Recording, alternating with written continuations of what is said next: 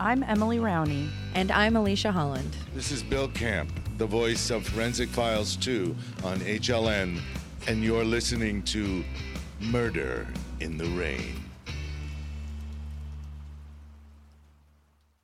On May 2nd, 1996, a crew of electrical workers were walking down a dirt road in Hope, Alaska, about 90 miles south of Anchorage, when something bright red caught their attention. Walking just a few feet off the main road, they discovered the body of 36 year old Kent Leppink, laying on his back, his feet dressed in sneakers, jean covered legs crossed at the ankles. It was his bright red baseball style jacket that had been spotted by the workers. Within an hour, investigators had the area shut down and the scene was being processed. Kent was indeed deceased, shot once in the back, once in the stomach, and once in the face. As for evidence, there wasn't much a few shell casings, a couple of footprints. It appeared Kent had gone to the area with a second party. They shot him and left the body. No effort to cover or bury it had been attempted. In his pockets, detectives found some very helpful documents. First, his ID. Second, a receipt from the post office. Third, paperwork for the change of beneficiary for a life insurance policy. One of the names on that paper, Michelle Hughes. Was it his life insurance policy? Oh, I bet you'll find out. Soon. I hope so. Identifying Kent quickly allowed officers to notify his family, his brother and parents, who were back home in Michigan. It was 3 a.m. on a Saturday when Ransom, Kent's brother, was awoken by a knock at the door. By 5 a.m., he and the officers were at the door of Betsy and Ken Leppink, breaking the news. They couldn't believe that their son, who had finally seemed to be getting on his feet and finding happiness in all aspects of his life, was gone. They also couldn't believe the timing. Just days before, his parents had received a letter from Kent. Well, actually, it was two letters. The first, ramblings of sorts regarding his life and the goings on within it, or as a lawyer would later say, it was diagnosable after reading. The second letter was what had his parents worried. It was in an envelope which was marked not to be opened and had been written about in the first letter.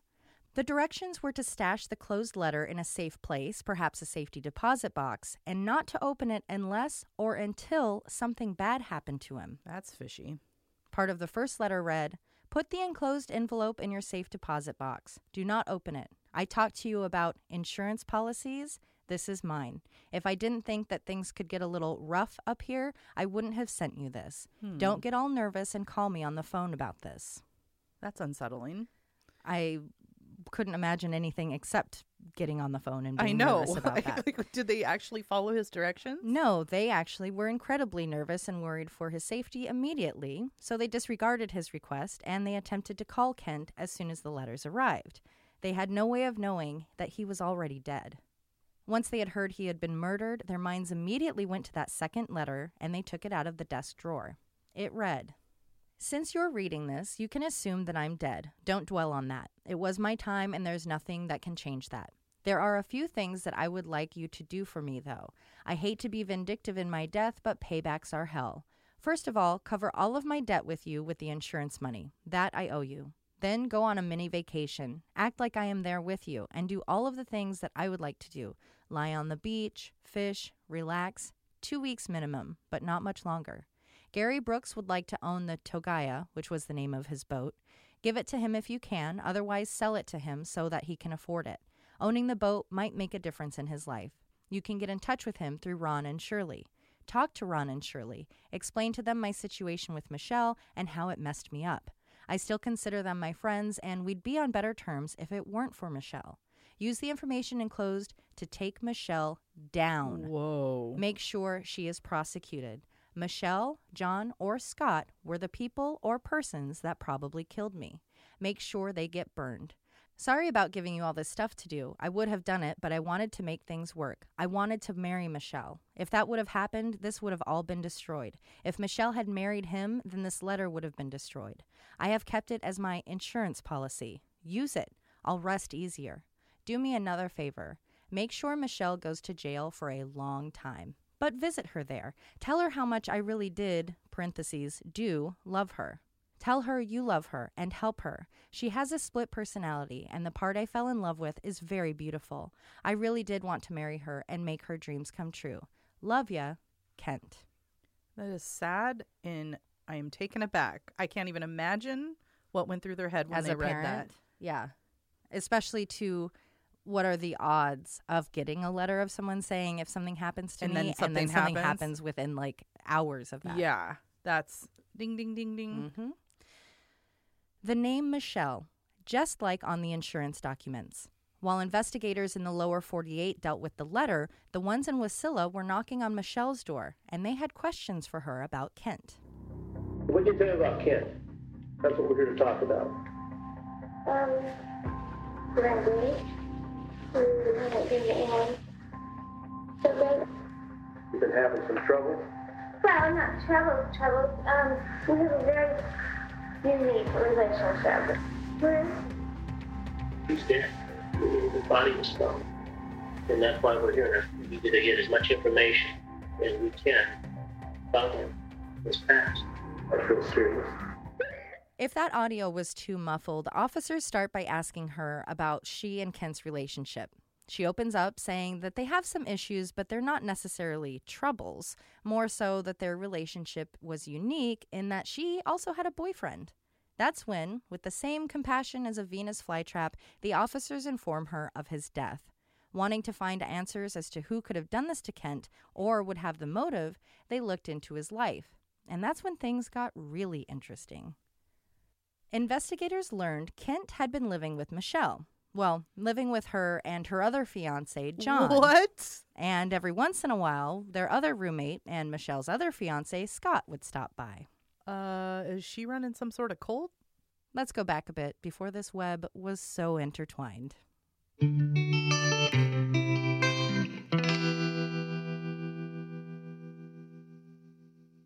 Kent Leppink grew up in Michigan with his parents, who were second generation grocery store owners. They remain a beloved business, earning 2016's Michigan Grocers Association Outstanding Retailer of the Year award. But in the 90s, things weren't so idyllic for the company. At six foot four and always in cowboy boots and a hat, Kent, known to family and friends as TT, was adventurous, impulsive, energetic, fun, perhaps a bit naive, and at times shy. He was close to his family. That's why it was so devastating to them when their son, who was managing one of the stores, was found to have been embezzling money from the business. Not wanting to send him to jail, his parents instead sent him to Alaska. It seemed like a good fit as he enjoyed living life on the edge. So what's with Alaska? Do they know someone there? My understanding, it was kind of like to save the brand and to s- kind of squash any scandal. They didn't want to press charges. They just they discovered that he was, you know, it was kind of like a taping taking money from the till and that kind of thing. So I think it was more he's a grown up. We can't send him to boarding school, And it's far away so enough we'll that he just can't get in send him to Alaska. Interesting choice. Yeah. Once there, Kent fell in love with the unforgiving nature and found his niche in fishing. Working with a fishing company transporting fish from a vessel to port, Kent found himself up to his chest in fish guts, spending weeks, sometimes even months out at sea, and he loved every part of it. Now that he had escaped his past at home and fell in love with his work, Kent was ready to fall in love with a person. In 1995, he entered what is considered the highest class strip club in the Anchorage area, the Great Alaskan Bush Company Gentlemen's Club. That's when he spotted 23 year old dancer Michelle Hughes. The 35 year old was smitten at first sight, the perfect type of customer for Michelle, who specialized in conversation, lending an ear, and easing the loneliness experienced by men working in the solitary conditions Alaska provides. At just 14 years old, Michelle Hughes dropped out of school and used an older sister's ID to get a job dancing. Oh gosh. At 18, she left Louisiana for New York to pursue a career in modeling. She got some work, but it didn't take off. Back in New Orleans as a dancer, it was 1994 when she and a friend made a trip to Alaska. In Anchorage, they went to the Great Alaskan Bush Company to check out the scene. Once she saw the amount of men, money, and marks, she knew that was the place for her. She had one goal when it came to work to make enough money to get herself through veterinary school. She had a love of animals, extra compassion for strays, both pets and people. So the path seemed obvious to those that knew her. I imagine that's pretty lucrative there with all the fishermen because they get paid. in And where are they spending their money? They're done. Yeah. You know, it's not like you're going home If, to a mansion. if they don't have a family, th- yeah, they've got money to burn. Yeah. Well, and also the scheduling. How do you maintain relationships and stuff if you're like, Mhm. well, I'm gone for three months and then I'm home for a week and then I'm off. I know a sea." couple of people who do that, and they were definitely single while they worked that Yeah. job. Oof, that'd be so grueling.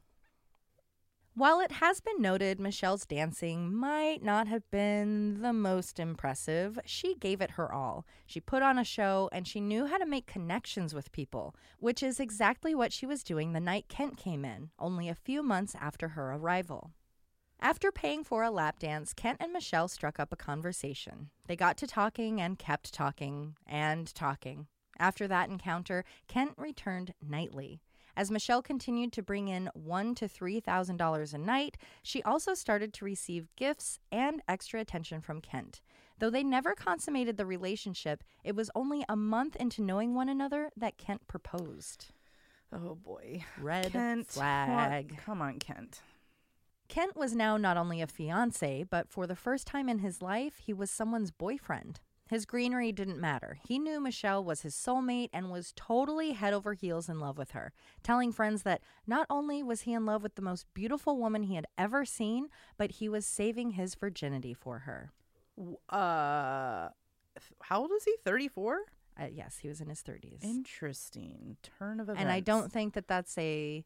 Um, that's certainly not a bad thing, but I think that is an interesting. It's just a long. it kind of tells you something about him a little bit. you hear a lot about people in their early twenties, you mid twenties, but going into your thirties, that's interesting yeah. to hear. It's not a judgment, but kind of makes you think about maybe social skills. Yeah, I definitely. or- F- I feel like you get more of a sense of, of him as a person. I guess. Yeah. not to say that's a bad thing for anyone, you know. Uh, I'm a, I was a late bloomer, and by age 21, I was getting pretty nervous about what was what going. that would to, imply. yes, about Actually- how how much longer that would have gone on. That Right. brings up a good point. I feel like you might have done it in your younger years for like a reason, and I feel like the older you get, maybe it becomes harder to bring it up when you go on well, a date yeah, with I mean, forty-year-old virgin. His whole thing was like because it's been so long, it keeps taking more time. You know, right? So mm, i- it's interesting. It's an interesting tidbit. Excited to have his parents meet their future daughter in law, Ken and Betsy made a trip to Anchorage to have dinner with the couple. There wasn't judgment from the family regarding Michelle's job. That's because they weren't told how the lovebirds met. Even without that detail, Betsy still felt something was just off. Her son would reach out to his fiancee for an embrace or a gentle touch, and she would pull away. It was clear to both parents the degree to which their son loved Michelle was not being reciprocated by her. After meeting, Betsy felt convinced Michelle must have been having relationships with other men. It wasn't long after the engagement with Kent that another man entered the picture. Stopping by the club as part of his travels for work was Scott Hilke, also in his late 30s. He too was spellbound by Michelle's looks and conversation. He quickly took up frequenting the bar and began showering her with gifts. Then Scott proposed. Michelle said yes. Work would keep him out of town about half the time, but that worked for both of them. Within a few months, newly widowed Marine Corps veteran John Carlin III also encountered Michelle. A few months prior, his wife was dying of cancer and had always wanted to see the northern lights. The family made their way to Alaska from New Jersey, and she was able to see them before passing two months later. Shortly after her death, John came into a windfall, proving to a court that while working on the Ben Franklin Bridge, John was exposed to lead paint, leading to brain damage. John won a hefty settlement from the state of New Jersey. With $1.3 million in his pocket, he and his teenage son stayed in Alaska, starting a new life. After his wife's death, John began to patronize the club. He didn't feel he had the looks or charm worthy of companionship, so to woo the ladies, he would hand them his ATM card, give them the PIN, and tell them to help themselves. And once oh. they saw the amount in his bank account, he would have friends by the end of the night. Now single, he found comfort in Michelle's company. At Christmas 1995, John proposed. According to Michelle, she declined, but in his mind, it might have not been so much a no as a maybe or eventually. The men were not kept secret from each other, but they didn't know everything. As is so common for women in sex work, instead of just being given money, Michelle was given gifts of jewelry, furs, and more. The men would even try to outdo one another. If she was sporting a new piece of jewelry purchased by one of the men, another would call the same jeweler and buy something as well, usually more expensive. Between her three fiancés and all of her other fans, she was doing quite well for herself. And soon enough, she had enough money for a down payment on a home in Wasilla, about 45 miles north of Anchorage. Setting up a home, she and Scott began living together. Staying on the couch, Kent. He knew Michelle and Scott were together. He had even served the couple coffee in bed. Oh. As strange oh. as the arrangement was, with Scott gone so often, it made everything easier to manage. Well, I mean, if they were all okay with it, Also, I think that speaks to everyone involved the lack of boundaries or Yeah. the lack of, I mean, in some realms, some self respect. You know, oh, I'll just sleep on the couch while my fiance's in bed with someone else. With all three men spoiling her with their riches, Kent offered, via the financial support his parents were providing, to assist in renovations on Michelle's house. With the house in unlivable conditions, John offered for Michelle to come live in his house with his teenage son. This, of course, meant Kent was part of the package. With more rooms at John's house, Michelle had her own, as did Kent. And when he was in town, Scott stayed there as well. Yes, you're understanding all of that correctly. Her three fiancés would all live together in one of the fiancés' homes. But it wasn't like they were all in a relationship together or having relations with each other. They were all just kind of in denial, or perhaps desperate. Maybe both. With Michelle in the house, 17 year old John Carlin IV found an aunt slash stepmother figure in the only six year older Michelle. Even with so much potential jealousy or spite, all of the men got along really well, even developing friendships between them. It was at John's house investigators pulled up on May 3rd to find Michelle, John, and John IV outside of the house, going through what they would later find out were Kent's documents. That's when detectives took Michelle in the house to question her and broke the news about Kent's murder. With the questioning, officers started to learn all of the details about the three fiancés Michelle had gained in the past 18 months. Actually, there was even a Brent down in Barrow, Alaska, who may have been a fourth fiance. At the very least, he was another boyfriend. There were also rumors of another boyfriend in the lower 48. wow. As taken aback as the detectives were, Michelle assured them it wasn't a toxic situation. She had sworn to Kent that John was nothing more than a friend, a brother, really. Scott wasn't a threat, he was gay. To John, it was Kent who was gay, and Scott who was just the friend. For Scott, things were different. Michelle admitted to truly loving him, and she wanted to actually marry him. They had been intimate and in the most legitimate relationship, even if he was around only half the time. So you're telling me that even living in the house together, they all, all had different perceptions of who each other were to her? Yes. That's impressive. Yes.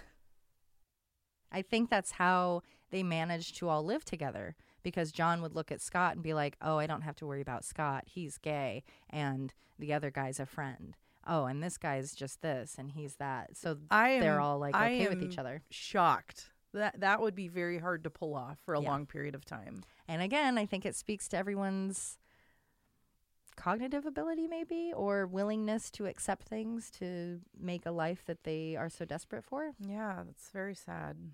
For the other two men, well, they were customers. Just as in the club, she was providing company. They showed their gratitude in gifts and car payments. When the one year deadline Scott had put in place for he and Michelle's engagement came and went, he called the wedding off. With Scott out of the picture, John became the number one guy. After the breakup, Scott no longer resided in Alaska with Michelle and company, but their connection was undeniable, and Michelle started to travel to California for visits. Eventually, Scott's visits up north started to become more frequent again. In fact, it was Scott Michelle was with around the time of Kent's murder. She had rendezvoused with him in Lake Tahoe at the end of April through early May 1996. This led investigators to question Scott. As part of the interview, they gave him a polygraph, of which he failed when asked if he killed Kent. Um, As we know, polygraphs aren't exactly what you would call reliable, but a failed one would certainly raise some eyebrows. Investigators then requested phone and airline records regarding his travels around the time of the murder, both of which were never followed up on. The investigators were literally content with the fact that he was willing to provide them. what? So they they got them from him and just didn't look at them? Just sat him on a stack of papers, I guess. But he had a failed test. You would think just only the question about if he killed the guy or not. just, just that, that, little question. Wow. Great solid work, guys. it's It's weird that this case took so long to figure out. Very odd indeed. When it comes to the timeline, I say around the time of the murder because the coroner could only narrow the time of death to 24 to 48 hours prior to the discovery, the same window of time Michelle had been traveling home. Detectives decided to clear Scott after all of that thorough research and moved on to the other party, John III. John spoke with detectives but wouldn't give permission for his juvenile son to be interviewed, something he would not only have to permit, but he would have to be present for. When asked about the murder, he denied any involvement. With such little evidence, investigators were desperate for one thing the murder weapon. Based on the casings found at the scene, they believed it to be the uncommon 44 Magnum Desert Eagle. The reason you don't see these handguns often is due to their cumbersome size, heavy weight, and gnarly kickback. But the rarity was helpful to detectives as it would narrow their search. After learning of the living arrangements, detectives were able to obtain search warrants. In Michelle's house, they were seeking specifically to seize her computers, which happened to have been sent to her tech savvy sister out of state to be worked on. They took other evidence, but there was nothing concrete connecting her to the murder. Okay. I have a computer problem. I'm going to package my computer up and send it to my sister Don't out forget, of this is your 1996 computer. This is no which laptop. is large. I had a big old Dell Yeah. in what, 2001. Yeah. That is weird. And I believe there were two computers. Now I know you're in Alaska, but there's got to be someone you can pay 20 bucks an hour in town to help I you. think because her sister happened to be uh, a computer person, well, that implies shady shit to me. uh, I, I would agree. Searching Kent's vehicle, which was still at the shared home, police found a note in the glove box that might have explained why Kent was in the small, remote town of Hope. What they found was a typed letter to Michelle from John. At the bottom, a handwritten response from Michelle. This was then dubbed the Hope Letter. In part, it reads from John Dear Michelle, the roof on your cabin in Hope is finished. It will not leak anymore. You guys enjoy your stay in the cabin this weekend. With all the love I can have for a wonderful woman as you. And at the bottom, the handwritten reply from Michelle was saying in part, Great. Please don't let anyone know where we're at, but you already know that. When will the generator be rebuilt? And the back door, does it close now? It appeared John had written a note to Michelle about a cabin he had purchased for her in Hope. Not only had he bought it, he finally finished fixing it up and knew she was wanting to use it with an unknown suitor. Detectives then went to Hope and asked local businesses if they recognized a photo of Kent, and they struck gold. Someone in a cafe had seen him. Like the officers, he had come in with a photo, but of Michelle, asking people if they had seen her, saying it was his missing fiance. Oh. Days before Kent went to Hope, his father, fed up with the ambiguity surrounding his son's upcoming nuptials, went to Alaska to spend time with his son and Michelle, hoping to finalize wedding plans. Planning to have dinner together, Ken and Kent got to a restaurant and waited for Michelle. And waited and waited. She never showed. For the rest of his visit, Ken helped in any way he could to try and locate Michelle. In that moment, it was clear his son was being used and his love for Michelle was not a mutual feeling from her. It was time for Ken to fly home, so Kent took him to the airport. On his way home, moments after seeing his father off, he dropped his ominous letters to his parents at the post office, hence the receipt in his pocket. He then called his mother, explaining he felt he could locate Michelle in Hope, and that's where he was going. He had decided on Hope because he had found the Hope note in the house on the living room floor. Off he went, but he didn't have any luck finding her. It was within just a few days of his initial search he would be found dead in the same area. Investigators, still hanging on to hope of their own, used the letter sent to Ken and Betsy and the Hope letter to put together a plot. It was clear to them Michelle had planned to be out of town with Scott because she knew she had talked John into taking Kent to the cabin in Hope and killing him. When investigators looked into public records, they found there was, in fact, no cabin in Hope or anywhere owned by John. Neither John nor Michelle had purchased a cabin. So why write the note unless it was to lure him there to be killed? Yeah. Simple. It was Michelle who, after being told Kent was dead, informed the police that no, he didn't have enemies or anything, and the only person to benefit from his death would be whomever the beneficiary was of his recently purchased $1 million life insurance Oh. policy. A policy she said was a gift from her grandfather as a wedding present to the couple. That's an interesting wedding present. Isn't it, though? Till death Just do you part? Just want to make sure you're all set. Thanks. I'm going to give that to my next friend that gets married. And that brings us back to the paper in Kent's pocket the change of beneficiary. Once Michelle ditched dinner and embarrassed Kent in front of his father, he sent in the documents to change the information to that of his parents. Good for him. Not only did Michelle know about the policy because she was there to sign it, she had called the insurance company while on her trip to Lake Tahoe. Was it to check if the policy was still active or was she making sure it was still under her name? Those answers are still unknown. And while that phone call wasn't exactly evidence, it was suspicious. Yeah, it was. Sure was. Armed with a motive, detectives leaned on John trying to locate the gun. He owned guns, but he didn't then, nor had he ever owned a 44 Magnum Desert Eagle. With one not found in the house, the story was either believed or they knew the gun was long gone. Investigators did everything they could to connect the dots they were certain would lead to the murderer, or in this case, murderers. But without the weapon or any DNA, the case went cold. Soon after the murder, John and Michelle made one more large purchase together. It was for a $75,000 RV they used to move from Alaska to Louisiana. She took up dancing again, but soon met a young med student. As their relationship blossomed, the one with John wilted and he moved back to New Jersey. A $10,000 reward was offered for any information surrounding Kent's death, but nothing came of it. For years.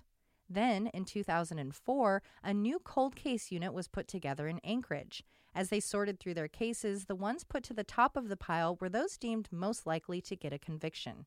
Kent's was one of those cases. Going through the evidence, it was realized the computers, which had been seized from Michelle's sister, had never been looked at. Getting them open, it appeared over 90% of the hard drive had been deleted. By then, though, technology had advanced, allowing for old documents to be recovered. That's when Michelle's emails were discovered.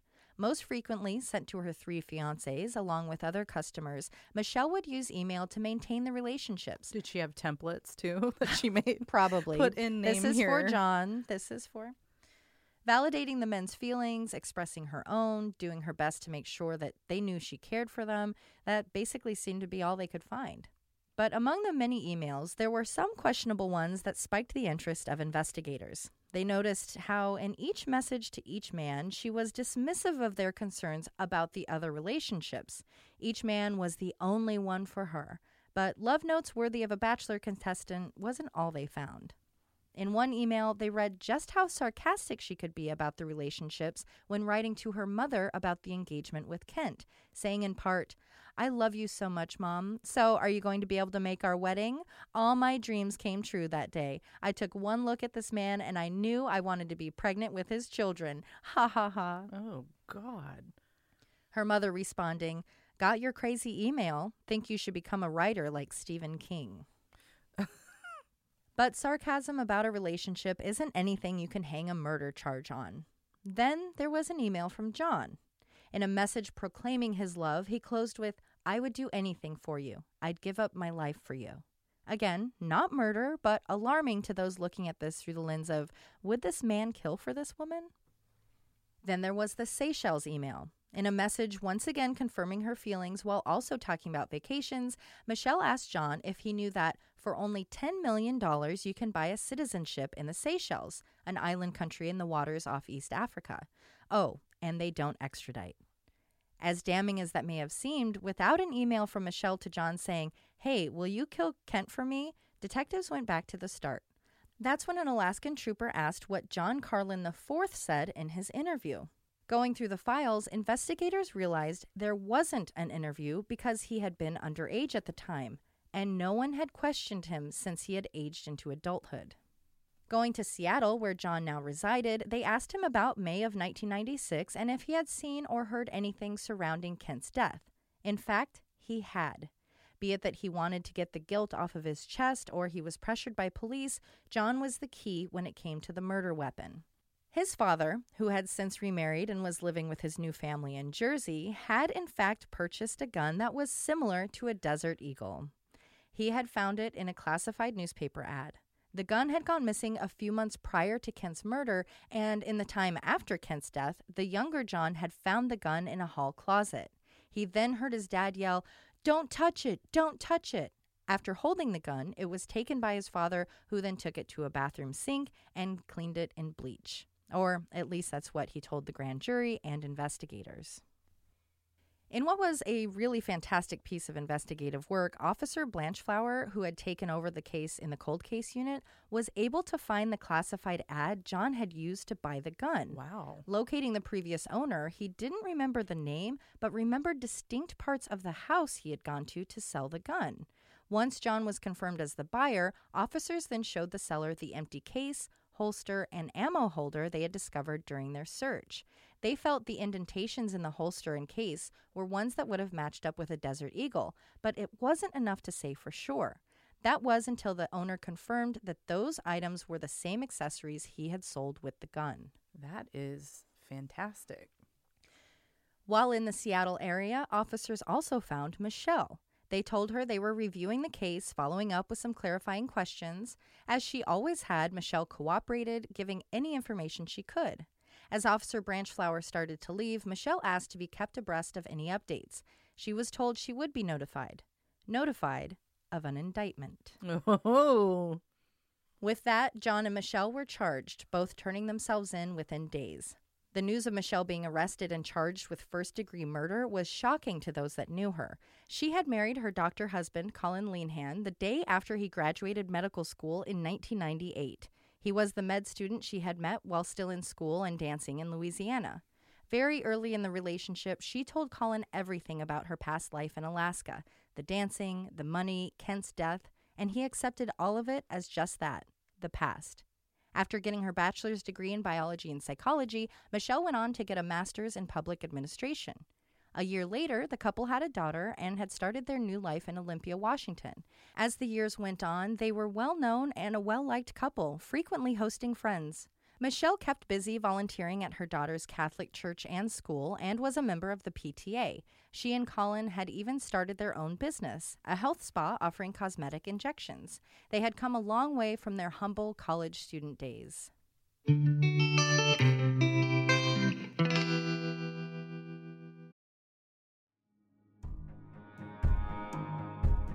After a long, stressful day in my virtual office, I just want to curl up on the couch and get lost in a fantastic story with vivid characters I can love and love to hate. Does that do much to ask? Not at all. And thanks to Sundance Now, we always have something to watch that's binge worthy and we can be obsessed with. Sundance Now is an ad free streaming service created by AMC Networks for people who obsess over riveting storytelling and fresh perspectives. Sundance Now has original prestige dramas, international thrillers, and bone chilling true crime shows. Every show is a sleek production with sexy lead characters. Like the hit British series A Discovery of Witches, it's the perfect mix of period drama, romance, and edge of your seat thriller.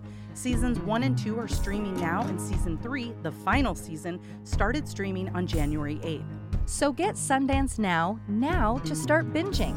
There are already seven episodes of A Discovery of Witches out now, and the finale drops February 19th.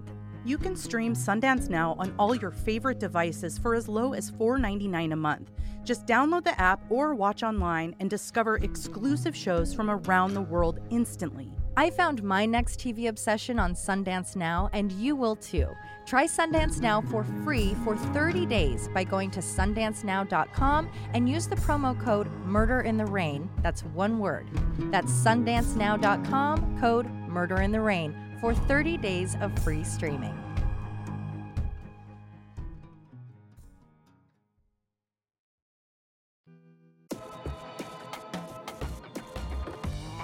One of the benefits of the pandemic and the quarantine we survived is that a lot of people discovered their own creative outlet. True. I myself even started a new Golden Girls podcast, Always Be My Sisters. It's been a fun and easy way for me to be creative and share mine and Josh's goofiness with the world. And for every person who did start a podcast, there are probably five others who thought about it and never made the jump. Our advice do it. Everyone has a point of view, and there is literally a niche for every interest. The hardest part of getting started is finding the right host. Well, not in our case. No, not that kind of host, a podcast platform. That's why we were so excited when we found Red Circle. Whether you are brand new and looking to start your show, or you're ready to move on from your stale old podcast host, Red Circle is the place to be. The features are rad. When we were new to the platform, we took advantage of the built in promo swap feature, which allows you to connect with other podcasts to help promote each other's show. They also make it so easy to add an advertisement, upload episodes, or read analytics, even for a non tech person like myself. Not to mention, they make getting advertisers so much easier. We struggled for over a year on our old podcast host platform and didn't win a single ad. Two weeks with Red Circle, and we had advertisers. If you are interested in making the plunge to podcast host software that is easy to use, attractive, and constantly improving, check out our show notes for a link to sign up for Red Circle. You can also find a link on our promo codes tab at murderintherain.com.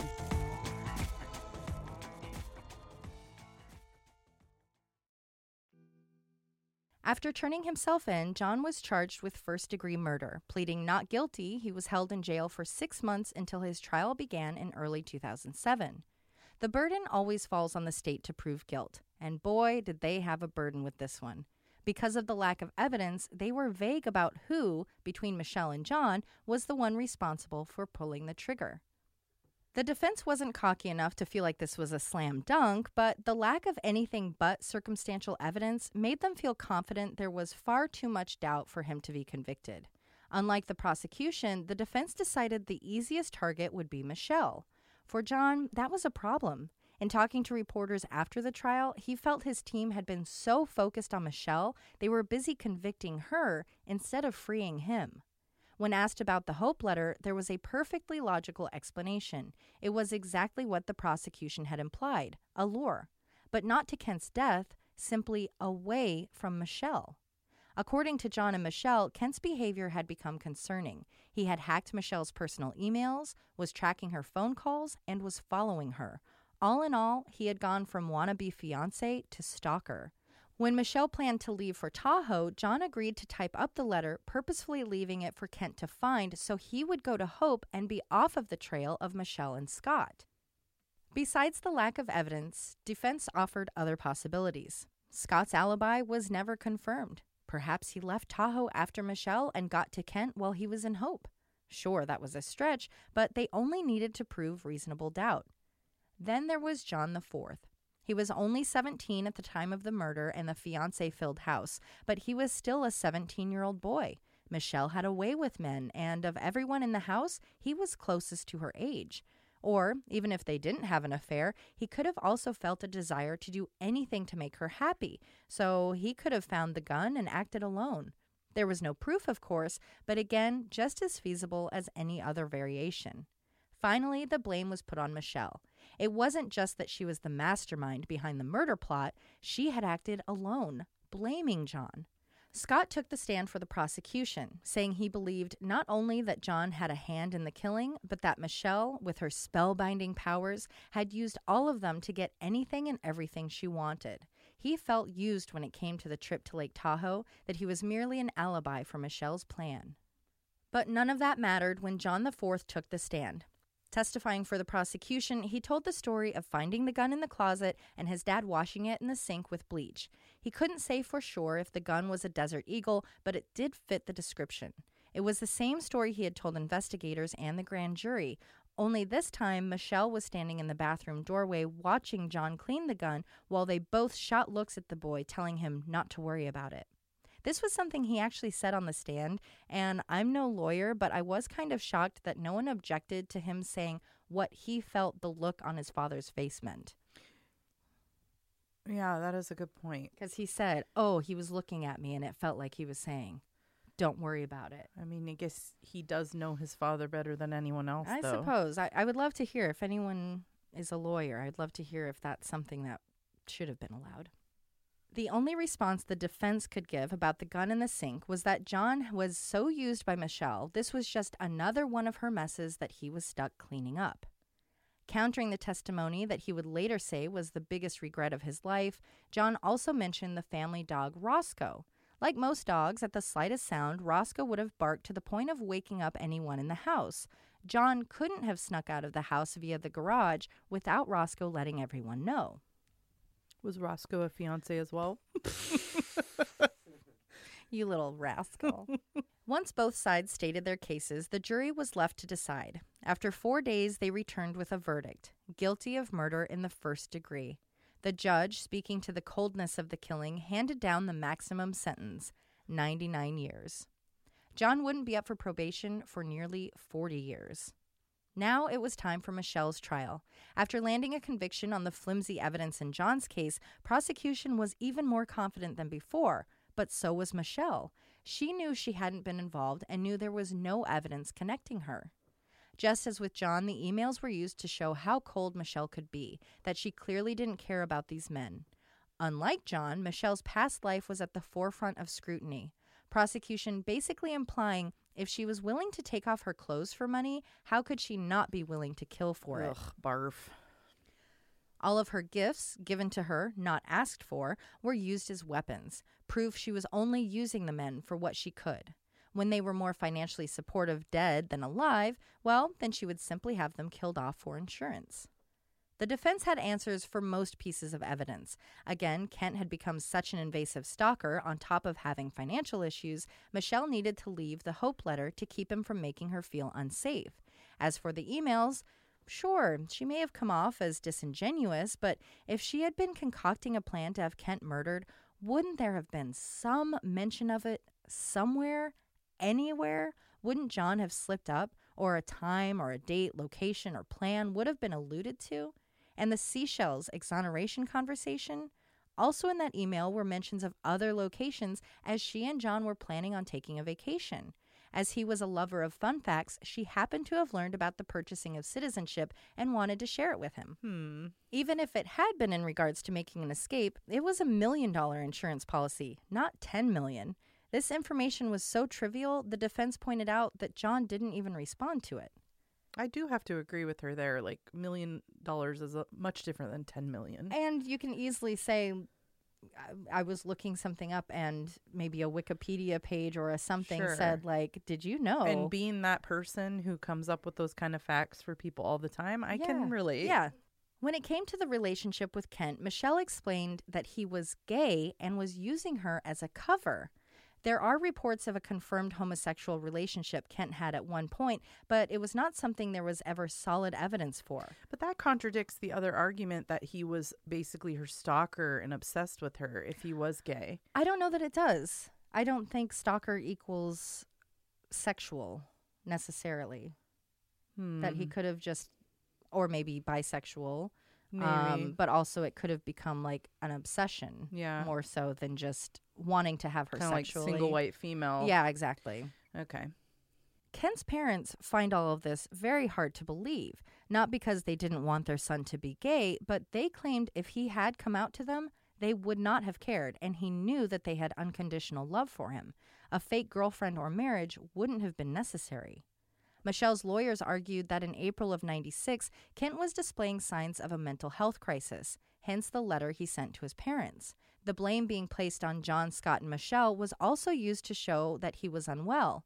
Why would someone claim to be in love to the point of obsession and then turn around and ask for them to be punished? I well, I don't know. I feel like it's pretty plausible. You you've invested all this money and time into a person, then it sinks in that they're using you and you get pissed and you want to do something about it. I don't think that is mental illness. I think he was mad, Fair. you know? That's fair. With such a lack of evidence, the state could only do one thing tear Michelle down because she had been a stripper. Once again, every gift, like the $11,000 diamond ring or the $3,200 fur, the cash, checks, and vacations, were all used to paint her as a manipulative ice queen who only saw men as a target, not a person. When Kent decided to start a fishing tender business of his own, she knew he was more of a fisherman than a businessman, so they started the business together. That's when the life insurance came in, as coverage should anything happen and the boat needed to be paid for. Their shared bank account, surely a maneuver by her to have even more access to his money. In efforts to counter the painting of Michelle as a tawdry user of men, the defense pointed out the life Michelle had been living for the last 11 years. If she was such a murderous chameleon who only cared about money, why did she date her husband when he was broke and didn't even have a car? She had set out to make money to go to school, and that's exactly what she did. Then, former dancer Laura Aspiotas was brought to the stand on behalf of the prosecution. She had worked with Michelle at the Great Alaskan Bush Company, and they developed a friendship, hanging out and watching movies after work. But Laura wasn't just a casual viewer. Like our own Josh, she actually had journals where she marked down what she watched, when she watched it, and with who. Laura then testified that she had watched the 1994 sensual thriller The Last Seduction with Michelle. She claimed it was Michelle's favorite film and that Linda Fiorentino's murderous character was her hero.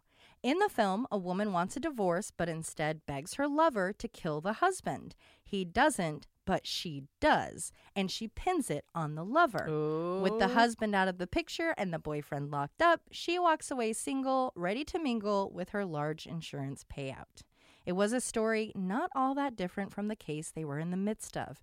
Strangely, as detailed as Laura was about what Michelle had said, she couldn't find the viewing anywhere in her journals. Oh. Does she have a reason to lie? They I did not find anything about her maybe not getting charged with something, but it does make you wonder what the motivation was. Yeah, like maybe they had a falling out and she was getting back at her. And you could tell too that Michelle was a different kind of dancer. Some of the girls would talk and they had been friends, so they were like, "That girl, she raked in the money and she was busy every night. It maybe was she amazing." stole her boyfriend.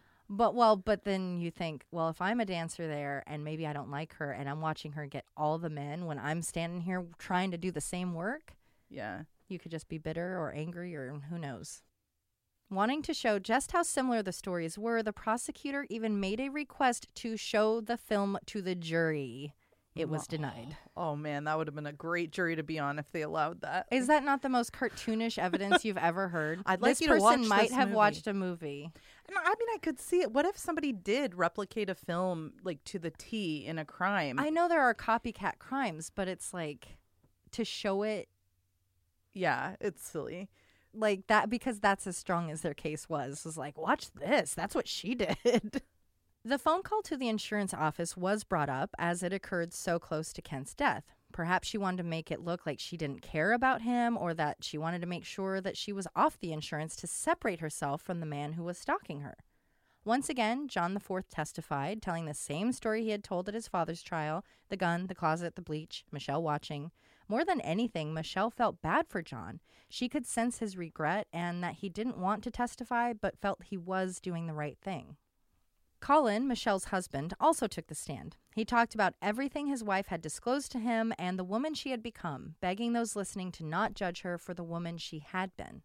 After they had married, Colin had been deployed to Iraq as an army medic. During that time, Michelle had taken her daughter to Minnesota, where she encountered her old flame, Scott. They were both married at the time, and the prosecution used the one time affair that took place during that visit to show Michelle was still making the same harmful decisions she had before, so she hadn't grown or changed. There was other testimony against Michelle. The troopers that had informed her of the death said they felt her reaction was fake and insincere.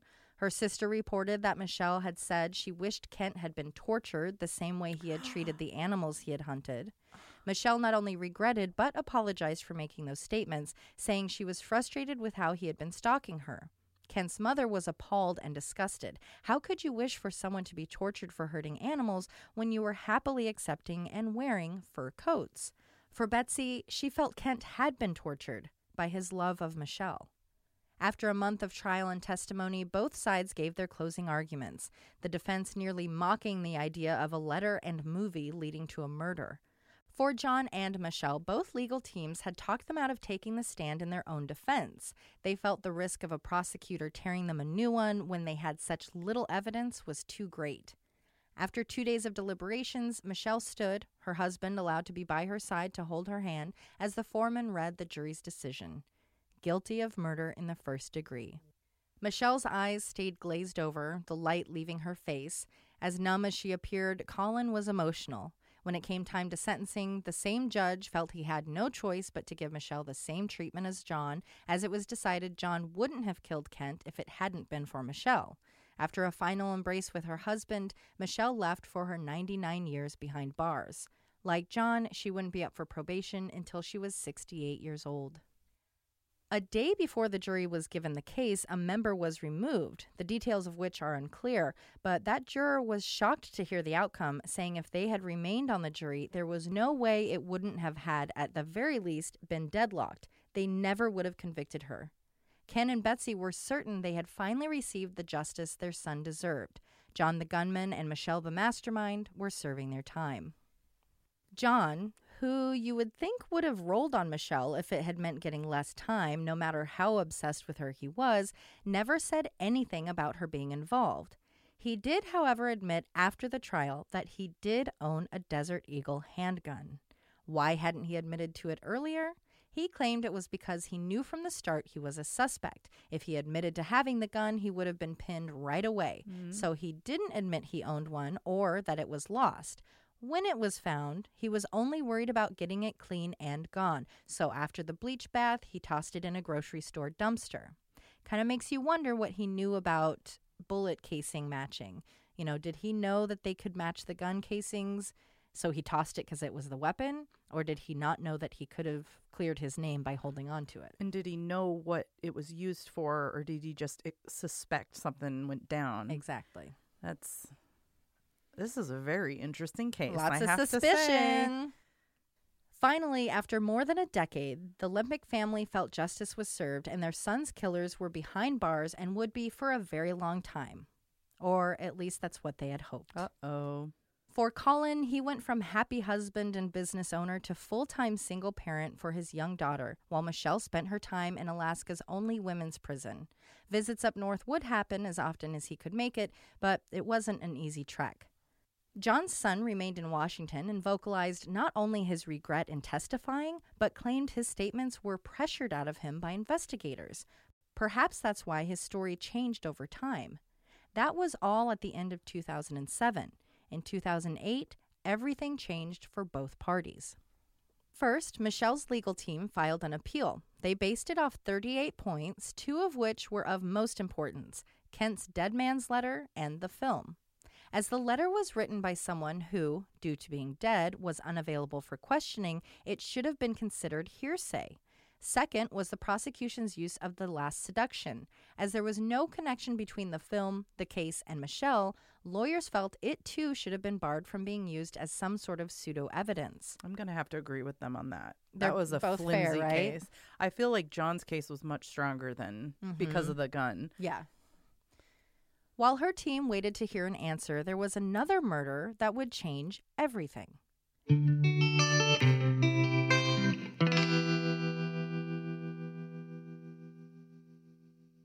After being behind bars for only a few months, John's passivity, which had been talked about by his friends who had never seen him angry or violent, worked against him. In those first few months, John was involved in multiple assaults, outsiders saying it was due to him being put in a high security prison with people who were actual murderers. After the first two beatings, John met with prison officials asking to either be moved away from those who continued to assault and harass him or to be moved to a new prison. Hmm. The first attack took place after John changed the TV channel, even though several inmates were watching a program. The beating was to teach him respect, per the assailants. That's interesting. We had a case a while back where the exact same scenario happened. Yeah. An inmate changed the channel and got killed for it. I think you've got people who have anger problems that aren't being dealt with or rehabilitated, and you don't have a lot of things going on. So when that's like the only action taking Yeah. place, And there's rules about that kind of stuff. Mhm. Oof, imagine going in and not knowing those rules. Well, that's, That's why I would hide in the corner forever. Get myself a mama. On October 27th, 2008, John was in the day room when attackers found him. Perhaps it was another lesson to be taught, or he was just chosen as a victim. His screams for help were ignored by correctional officers. Hmm. Soon after, his body was found after being beaten to death. Investigators attempted to process evidence from the beating, but there was such a major backlog in DNA testing, they knew it would take time. Those who felt John was not only wrongfully convicted but unjustly murdered felt the DA was dragging their feet as the killers were obviously already behind bars and the deceased was a convicted murderer. The DA denied those allegations, and investigators did finally admit that there were mishandlings. The pressure from family outcry and a lawsuit brought by John IV for wrongful death did force the investigation to find some answers. And while he didn't get the $500,000 he was asking for, John did get a $150,000 settlement from the state. Wow. Yeah, not too bad. but I'm surprised. Like, usually they try to cover up their Mhm, tracks. especially for an inmate. Yeah. Well, I'm, yeah, maybe he wasn't supposed to be there. In 2010, two men in their 20s were charged with the blunt force trauma murder. I couldn't find anything about a conviction, but with one of them getting out in 2015 and the other set to have been released in late December of last year, it doesn't appear they served much, if any, time for the murder. Well, and they must not have been in for murder in the first place. Right. So maybe, and like manslaughter. So, like, maybe it was just concurrent with their other charges. Yeah. Also in 2010, Michelle got answers from her appeal. It was approved and her conviction was thrown out. Wow. After two years in prison, Michelle now waited in prison for new charges to be brought and a new trial to begin. Unexpectedly, Brian Watt, who didn't know Michelle, but as a business analyst felt she was innocent, put up the $25,000 bail, getting her home while waiting for charges. To the shock of many, those charges never came. What? In what she might consider a lucky break, John's death played a huge part in Michelle not being tried again. With his family working to clear his name, John's death led to his charges being dropped posthumously. He was no longer the gunman, so the state would have to have proved that oh. Michelle was acting alone. This is horrible because, like, who else would have done it? Oh. On top of that, they would have to do it without mentioning the dead man's note or the last seduction, the two strongest pieces of evidence that they had had against her. The legal system really blows when you know somebody was guilty of something, but you can't prove it. With literally speculation and judgment all that was left for the DA to stand on, they folded. No charges would be brought. Michelle was free. She went back to Washington. It's said that she and Colin have since separated but are still co parents and they co own their skincare business in Tacoma. Something I never found information about was the second set of prints at the scene. I read one report saying that they hadn't matched John or Michelle, but it makes me wonder if they were brought up by prosecution or defense. Because if they didn't match, I would think the defense would want to push that point, and if they had matched, it would have been a good point for the And prosecution. they did. They would they have checked against Scott too? You, well, should they have? Would be the question. Yes, Yeah. they should have. Did they? There's no telling. Oh boy. Ken's father, Ken, passed away in 2011. With the two presumed culprits out of jail and deceased, Ken Leppink's death was once again placed on the cold case file. If you have any information, you are asked to call 907 269 5511. For those that knew Michelle in Alaska, she was a young, trusting woman who was showered with gifts because she was good at her job. For those that were presenting her as a murderer, she was nothing but a whore who was willing to use people, especially men, for any benefit she could. Was her life destroyed because of a sexist, archaic witch hunt? Or did she get away with murder? Theories remain. Michelle acted alone, John acted alone, even Kent could have somehow planned or even paid for someone to kill him, placing the blame on Michelle. And I would love to hear your theories, Emily. It is really hard not to think immediately that Michelle g- coaxed people into this because she benefits from it. She had a history of getting these men to give her gifts. It is not a huge leap that she would, you know, we've seen it before. You Right. convince your lover to get the person out of the way Yeah. and then run off with the money. So that I buy.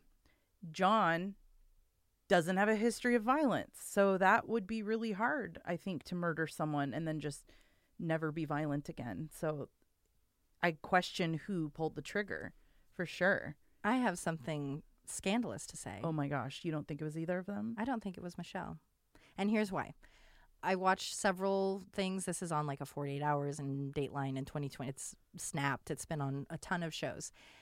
And those that she did interviews with, she she's very emotional, which I know can be divisive to be, you know, is that sincere? Is it not? There's something about how she was presented in every news article and even on 48 hours and these mainstream news things where it was like she's the stripper and she's like she's just way more with it. But all along it's like these dudes are way older than you. We're talking 15, 18 years and no one is going, "Hey, shouldn't these grown adult men be more responsible for what they choose to do with their money than like what this Oh, yeah. 21-year-old I is willing blame- to accept?" I don't blame her for them their actions, but there are people who are more charismatic and persuasive. Right. But it is on the person. I I lean a I lean a bit towards John, but it's also like how was there nothing? Like they just said, you know, No oh yeah, he's at evidence. home and the dog didn't bark. Yeah. That's not the tightest alibi and it's like, yeah, if this guy's living on your couch and you just want to have this life with this woman, he did seem more um he, he I mean, he was clearly enamored with her when he was Right. speaking. Um and Scott talking with the prosecution, he came off bitter. Just like I spent all this money and I don't know what he was expecting except to get married, I guess, to have a trophy wife. And she's like, actually, I'd rather, you know, keep being single and have all these guys that want to get me stuff, which is like, that's great. Good for you. Sugar baby. That's wonderful. That's your thing. I think my biggest hesitancy to think that there was involvement besides how she is portrayed, you know, she's the the vixen, the slut, the whore that's to, you know, she'll kill you for money. It's not like these guys were all the smartest. So to not have a single email of like can't wait for Wednesday or you know like yeah. Something. some sort of weird language or keywords or something. Even if they couldn't get all the emails back, you think that there'd be enough planning. I mean, unless you're talking about someone who's so cunning that she knew to only talk in person or just whispered in his ears. But then it's also like, Well, she you would did move away and start over. if they were that cunning and masterminds, you think they'd have some kind of history to Do Right. do they have criminal histories? Any of these people Oh, any of the guys? I don't. I or Michelle? no, I don't believe any of them did. So I, f- I can't say for personally sure. feel like in order to be a criminal mastermind, you would have had to like been a criminal and made mistakes in the past to learn from them. So, but I mean, say she isn't. Who did it? John. He he also has a really flimsy case. If she has a really flimsy case, Right. Who else could have potentially done it then? Yeah. I well, I don't And that's see the thing, Kent too, setting they- it up himself at all. That's a very big leap. Well, uh, yeah, they did say that that it was like you know because the letter you have to think about like we've got someone who um, was willing to steal from his and this isn't to victim blame at all. This is just going through his history the way we're going through and theirs their argument. to say. You know, we've got someone who was embezzling from his own family. We've got someone who was, you know, living out on a boat. We've got someone who got engaged within a month of meeting a dancer. Not to say that you can't do that, but I mean, there's that old joke of like, no, she really likes me. Yeah, you know, it's yeah. like it's it's a job. Um, you know, so it's like his decision making seemed uh, alarming as I went through it, and it, or and like maybe a lack of development. You know, was he so coddled by his parents or something that he was just kind of delayed? So he's like, she does like me. We're in Maybe, love maybe. Eh, so And- I think that's where people got the idea of like, especially with the letters, this guy is so out there. Is he willing to be like, hey, Johnny, I'll pay you 50 bucks to drive out here and just shoot me three times? Yeah, I just don't. I don't see that happening. But oh, yeah. I mean, of- that's a way stretch, but it was something that multiple people had mentioned. Of one of the defense arguments that I think we could write off is they mentioned um, how would she go from getting all this money from all these men to then dating someone who's a poor Mm. college student. Mhm. That happens. Mhm. You know, maybe she regretted her actions and was like, I'm never going to do something like that again. And, or yeah, I went too far. or actually fell in love with someone. Yeah. you could be uh, with you know handling all your puppets for money and then actually fall in love with a poor person. Yeah, and I think that's what um keeps drawing me into like not thinking that she was involved because it's like she did exactly what she set out to do. She could have stayed in Alaska. She could have just kept finding new marks, having new fiancés, having a lot of money and gifts, and But- living that life. But instead, she moved. But I'm saying the argument could go either way. It could be an argument Oh, for yeah, that her not doing it, but could also be she doesn't want to do it again Right. and she wants to move on from that past. Right. This is very interesting I- that there yeah. are so many possible scenarios. Yeah, and I, for the record, um, I did reach out to her office, and I felt terrible writing her at work. Um, but I, I wrote her and just said, I'm more interested in hearing about what it was like as someone in your very early 20s to be depicted as this villain Yeah. sex monster because these grown men were angry because you were using your womanly we ways see to upset them. Over and over and over. Look at the girl in the box case. Like they made that not about the torment she suffered, Mm-hmm. but about her character, which was bonkers. So it's interesting, you know, and I looked up some reviews and people have left bad reviews just being like, you're a murderer. She's been acquitted. So if we're going to say on one hand our justice system, you know, is working and, and put away the Green River killer, if she's gone through the process and they have no case, which they have no case, Innocent until proven guilty. you have to go, all right. And I honestly don't, I, I, I lean more consistently that she wasn't involved. And I don't know if I just feel bad that she was kind of a victim in her own way. And so that's clouding my judgment. It could be. I don't know. It's hard. I'm an evidence based person.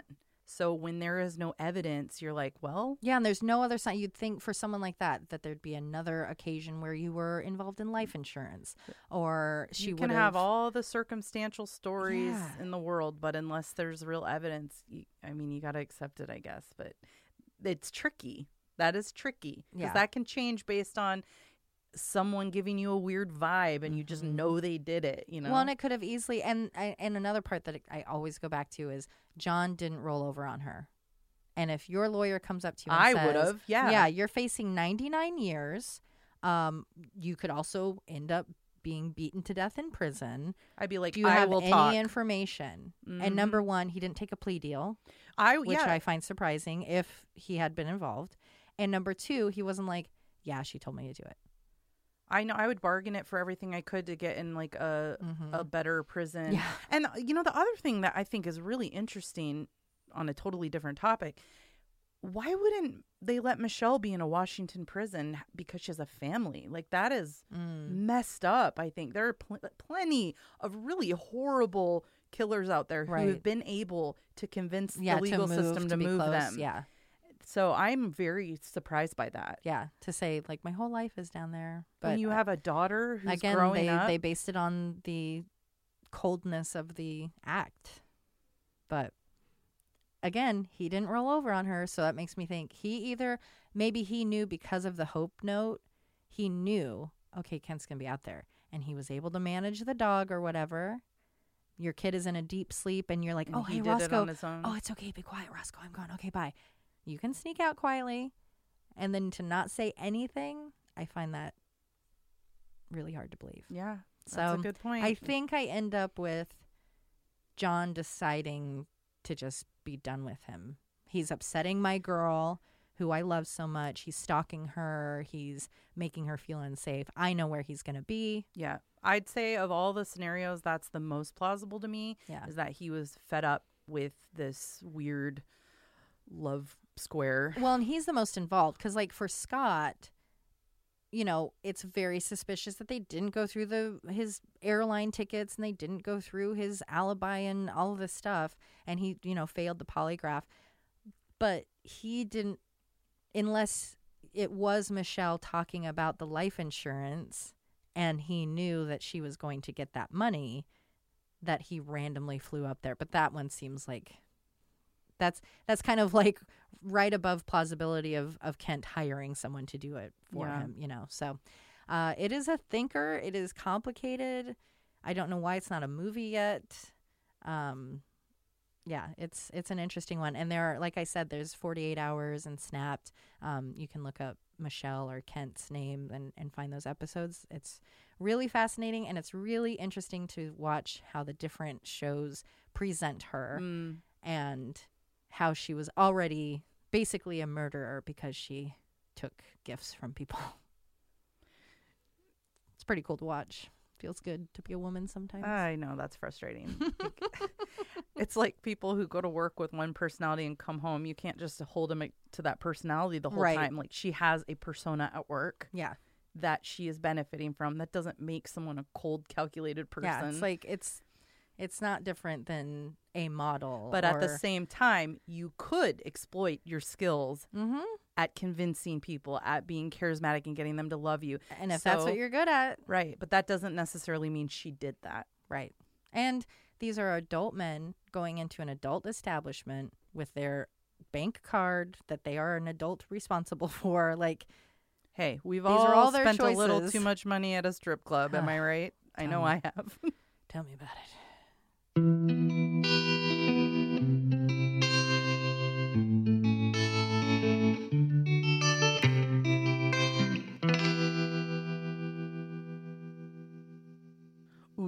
I like it. get ready to get Harney. Oh no. What will I do? I wasn't even looking at you. I was see looking me. at my own reflection. I was. Look, you can like. I believe you.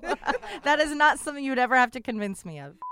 Kent Leppink grew up in Michigan with his parents, who were second generation grocery store own- grocery store owners. I own a grocery store. Come and buy my fruit. At my grocery store. You need a slice of steak? Come on in. To my grocery store. A, sl- a slice of steak. It's just everything's just off a little. That's so funny. It's like the Dollar Tree, but for fruit. Just get on in Oh, this. yeah. Get your mic up your mouth. The Great Alaskan Bush Company Gentlemen's Club. Sorry. That is good. I mean, everyone listening's giggling. We might as well have a pause for it. Dancing might not have been maybe the most impressive. Impressive. Her, oh, was she like that girl we saw in Vegas that we always were waiting? She kept like doing the same dance Oh around my the pool. We're like, God, I it's gonna be good. about it's gonna be good. And it just Every she just like walked in a circle. We're like, come on, she's building up to something. nope, she's just going on a walk. rub and tug. Kent was now not only a fiance, but for the first time in his life, A he- dad. I'm sorry. I'm sorry. I had to. that was good. It's you know I what love is fun? twists. The name of the strip club. That's one of the best Yes. names of anything I've ever heard in my life. Yeah. they knew what they were doing. I would. Li- is it still there? Yes. We're Oh gonna my go take a God. trip. Yes. there. Can we do a show there? Yes. Oh, oh. yes. My God. A middle of the day, like early evening. With a Friday free bu- yeah, night. free buffet. Oh my God, yes. A free buffet. Free bush. Oh God, it's so funny. The like city tries to shut it down that you can't have bush near food. Oh God. Calling it bush. you can't have bush near food. Get that bush away from there. The coroner could only narrow the time of death to 24, not 28, you stupid idiot. With such little, with such little evidence, nope, that sounds crazy. The 1994 sensual thriller *The Last Seduction*. Oh, the last slur. My mouth is getting to slurduction. That was good. Thank you, thank you. I'm here all night. That is an I. Fiorentino. You gotta put your hand up like this too. She acclaimed it was a Michelle's favorite film, and Linda Fiorentino Marischerto was a hero. Oh. Is that Lady Gaga? Ah! Oh my god. Murder in the Rain is produced and edited by Josh McCullough. Written and hosted by Emily Rowney and Alicia Holland. Artwork by Jamie Costa. Music by Kai Pfeiffer at kyfifer.com. Check out our website, murderintherain.com, for additional information on all cases, a fun interactive map, and be sure to subscribe so you can receive our newsletter. Check out the Mad Props page for coupon codes from some of our sponsors. We love your reviews and seeing them on all streaming platforms, especially iTunes. And check us out on Facebook, Instagram, and Twitter. And suck my balls. Please put that in.